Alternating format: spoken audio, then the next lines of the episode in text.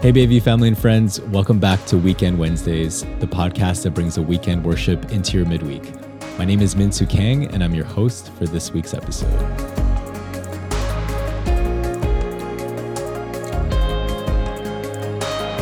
Welcome to season two of Weekend Wednesdays. Uh, I'm so excited that you've chosen to bring us back into your midweek for a, a time of worship together.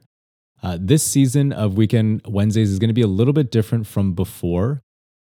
Before I would go to a cafe a, a week before, I would prepare basically like a mini sermon, script it out, and sort of read that out while we were recording here. But uh, this season, as we are looking at the book of Ephesians, it's going to be a little bit more informal. Uh, we're taking more of a interview approach. And so we'll be interviewing people from our congregation here at Bayview Glen Church and their experience around spiritual warfare. Our sermon series in the book of Ephesians is all about the armor of God. So we'll be investigating that topic in the format of interviews. This week, we are going to interview Mike and Marianne Botting, who are missionaries sent by Bayview Glen to Uganda. And so uh, we took some time to interview them, talk to them about the topic of spiritual warfare. And I hope this episode blesses your week. Well, Mike and Marianne Botting, thank you so much for joining us today. You are our first guest here on Weekend Wednesday, so we're honored to have you. We are so honored. Thank you for having us. Uh, so, for those who weren't able to attend Sunday's service, or for our listeners who don't attend Bayview Glen Church, can you tell us a little bit about yourselves and the ministry you are involved with? So we're Michael and Marianne Botting, and we work with a ministry called Emmanuel International. Uh, we've been serving together with them in Uganda since 2012. And uh, I mean, it's a long story to talk about everything we do, but we do a lot of uh, physical ministries and a lot of discipleship ministries, helping the church to reach their communities physically and spiritually. And missions mobilization. Amazing. Thank you so much for sharing on Sunday. And one of the points you made on Sunday that really impacted me uh, is when you mentioned that spiritual warfare looks different in North America as it does in Uganda. Uh, so, in your opinion, how can we be more aware of the unseen battle around us here in North America? I think one of the things we mentioned in the service is that uh, we often say that Satan's strategy in Canada is to convince people he doesn't exist, whereas in, in Uganda and in Africa, his strategy is to try and convince people that he's more powerful. Mm-hmm. So I think the biggest challenge in Canada is that we just don't think about spiritual warfare. We we attribute everything to physical causes. Obviously, in Uganda, sometimes we over attribute things to spiritual things. It's somewhere in the middle. But um, just being aware when something happens that there may be a spiritual root and it doesn't mean you need to be afraid of it but when we're praying we can be praying you know what's going on here god and and what should we be doing about this and and what is god doing about this? Mm-hmm. yeah actually an example comes to my mind from my childhood. I i was plagued with terrible nightmares my whole childhood. Terrible terrible nightmares. And um nobody thought that it could be spiritual we actually attended a family thing. I forget what it was here at Bayview Glen back in 2011. And uh, they were talking about different practices they do in their families. And, and one family mentioned that they always pray and bless their children before they go to bed, mm-hmm. a blessing and a covering. And uh, we were newly married, so Mike started blessing and covering me before we I went to sleep, and my nightmares stopped um, so, you know, parents out there dealing with bad dreams, again, um, we, we never knew that could be a spiritual thing, but that was something that opened our eyes here. Mm-hmm. Uh, so, as you know, the main theme of our sermon series is the armor of God. Is there a piece of the armor of God that you resonate the most with when reading Ephesians? I think for me, the part of the armor of God that resonates the most is the belt of truth because I think so much of spiritual warfare comes from truth and lies. Mm-hmm. And so much of what we're dealing with is a lie that Satan is speaking into our lives that we have to replace with biblical truth. And so that gets into other things too, the sword of the Spirit, right? What does the Bible say? What does God say versus what is the lie? Uh, for me, definitely the belt of truth holds everything together. Um, there's no other piece that exists without truth. But the way Satan attacks me is my identity. Hmm. So the helmet of salvation is what really resonates with me because I need to keep reminding myself who I am Mhm. and uh, counter Satan's lies in that way. When it comes to ministry, though, the one that resonates the most is the sword of the spirit because, you know, we want to take control of the spiritual atmosphere and uh, ask God to go before us. And that applies to my son as well because that's when my mama bear comes out. Similarly, then, and knowing that the belt of truth is something for you that's you know really resonating, and the helmet of salvation, uh, what does your life and ministry look like when you have that armor of God on, and what does it look like when it's off? For me, it's more confidence, I think for both of us, eh? And um, more confidence equals less anxiety. And when your body is under less anxiety, then you're more able to deal with things like frustration and delays, more patient. Um, and that's definitely the way Satan tries to, to get me. And I had already mentioned about the nightmares. Um, so when I'm wearing the armor, I have peaceful night sleep. Um, so that makes a big difference in my life that way. I think for me as well, um, where am I ministering out of? And am I ministering out of myself or am I ministering out of my relationship with God? So if I'm being intentional about the armor of God, I'm being intentional with my relationship with God, it's much easier to minister from that place rather than doing things out of my own strength. Here's a little bit of a curveball question. I found that the armor of God can be read very individualistically here in North America. It's this idea that I'm putting on the armor of God to protect myself. Is the same true in Uganda? One day, uh, I was swinging my hoe trying to plant a vegetable garden, and the rains hadn't started yet. And I tried to dig and dig and dig, and it was just bouncing off the ground. And God spoke to me in that moment about Psalm 126, verse 5 Those who sow in tears will reap with shouts of joy. And I realized that our prayers for unreached people groups are like sending rain on dry, parched ground. Why I bring this story up is because in, we don't just do spiritual warfare to protect ourselves.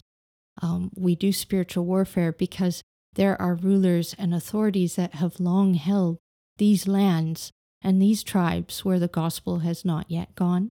Um, and and I sincerely believe that as we pray and we wield the sword of the spirit, and we are opening up the spiritual at- atmosphere over these lands, and we are pouring rain on these hard hearts, so that the seed, when the workers go there, uh, will be able to get in the ground Hmm. and then germinate and and reap a harvest. Um, so that's a way that I see um, spiritual warfare as a communal thing, and that is, of course, something we can do as a church community in joining to pray um, for people groups or for your own community or whatever it is. Hmm.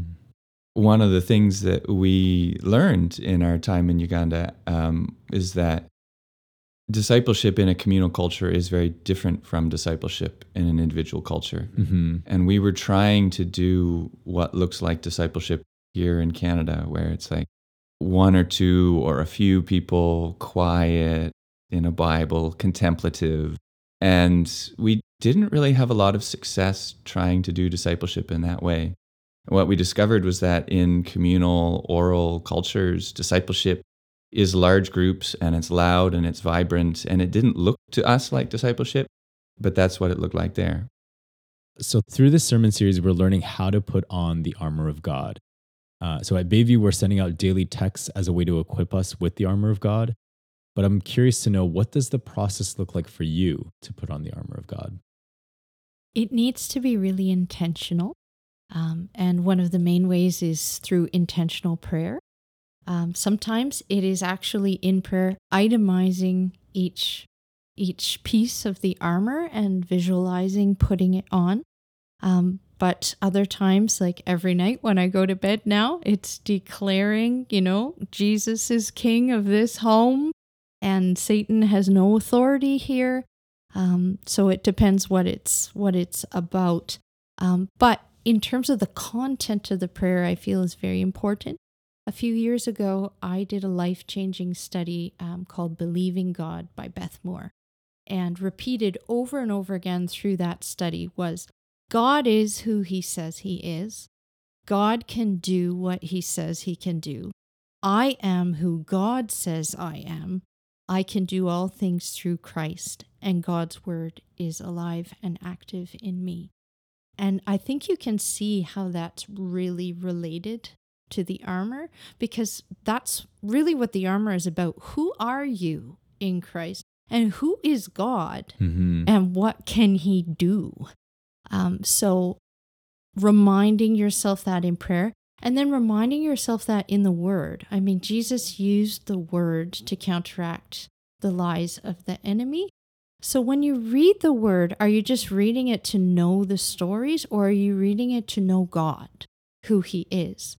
When you start reading the word with that express intention of, Who are you, God? And help me to believe this about you and to trust this is true and to remember and apply these truths when I face situations where I get scared or um, I think that a certain thing can't be done, or you know when you sense the demonic, which which happens, um, to to remember what is true about God and what is true about you. I think as well, one of the challenges of putting on the armor of God is that it's not a one time thing. It's something you have to continually do. And it's also, in some ways, a process. Like if you think, for example, of the sword of the Spirit, how can you use scripture if you don't know scripture? So you have to you have to keep reading, you have to keep learning, keep memorizing. And so we do in some ways get better at using the armor of God as as we practice and as we use it in our lives. So, before we end our interview, do you have any final encouragements or thoughts for our listeners? As we were preparing for this, I think the thought that was on my mind is just that spiritual warfare can be a bit scary sometimes. Um, and so I would say to people in Canada that we need to realize that spiritual warfare is real and we need to take spiritual warfare seriously because it's real. Um, we shouldn't ignore it or pretend that it doesn't exist. We need to stand in prayer. We need to put on the armor of God. But at the same time, we should never be afraid. Uh, we should always know that God is more powerful than anything else that we are coming up against in the spiritual realms. Because I think in, in Africa, the tendency is to fear. And God brings things to our awareness, not so that we can be afraid of them, but so that we can pray for them, so that we can prepare ourselves, we can protect ourselves, and, and we can stand in Him. And this just comes to mind, but you know, you might feel like, well, why doesn't God just, you know, wipe the enemies out of the way? Like, why make us go through that difficulty of, of doing the battle? But I mean, if you think of these great battles in the Bible, they made Israel aware of who God was mm-hmm. and rejoice in him. And, you know, like when they came to, to Jericho, Rahab knew who they were. The fear of God was upon them because they'd heard what God had done at the Red Sea and all of these things. So I think um, like Mike said, not being afraid, but realizing that God wants to reveal himself more. He wants us to share in the victory with him and not just find out in heaven, you know, after we die, like, oh, these are all the things I did for you. But we can proclaim that as we go along and rejoice. Wow, thank you so much for taking the time and sharing your thoughts. Um, I was definitely impacted by the ways that you've shared uh, your experiences in Uganda. I feel like a lot of times we can just look at North America and even look at scripture from just a North American lens. So thank you for providing just a international, uh, Uganda specific, but just a different perspective on what it looks like to engage in spiritual warfare. And uh, I loved that you, like your answers were just drenched with scripture. So thank you for giving us uh, tools in our belt that we can do and use uh, here in Canada. Thank you so much. We're so happy to have had the chance to do this. Yeah, thank you for involving us. Uh, we often say that as people sent by Bayview Glen, we are part of the global ministry of Bayview Glen. So we love to come back and have an opportunity to speak into what God is doing in the church and to be an encouragement. And we hope as well uh, a spurring on of others' involvement in missions. Before we end, could I ask one of you to pray over our listeners today? Let's pray. Heavenly Father God, we honor you. We lift your name high. God, you can do far more exceeding than we can ask or imagine.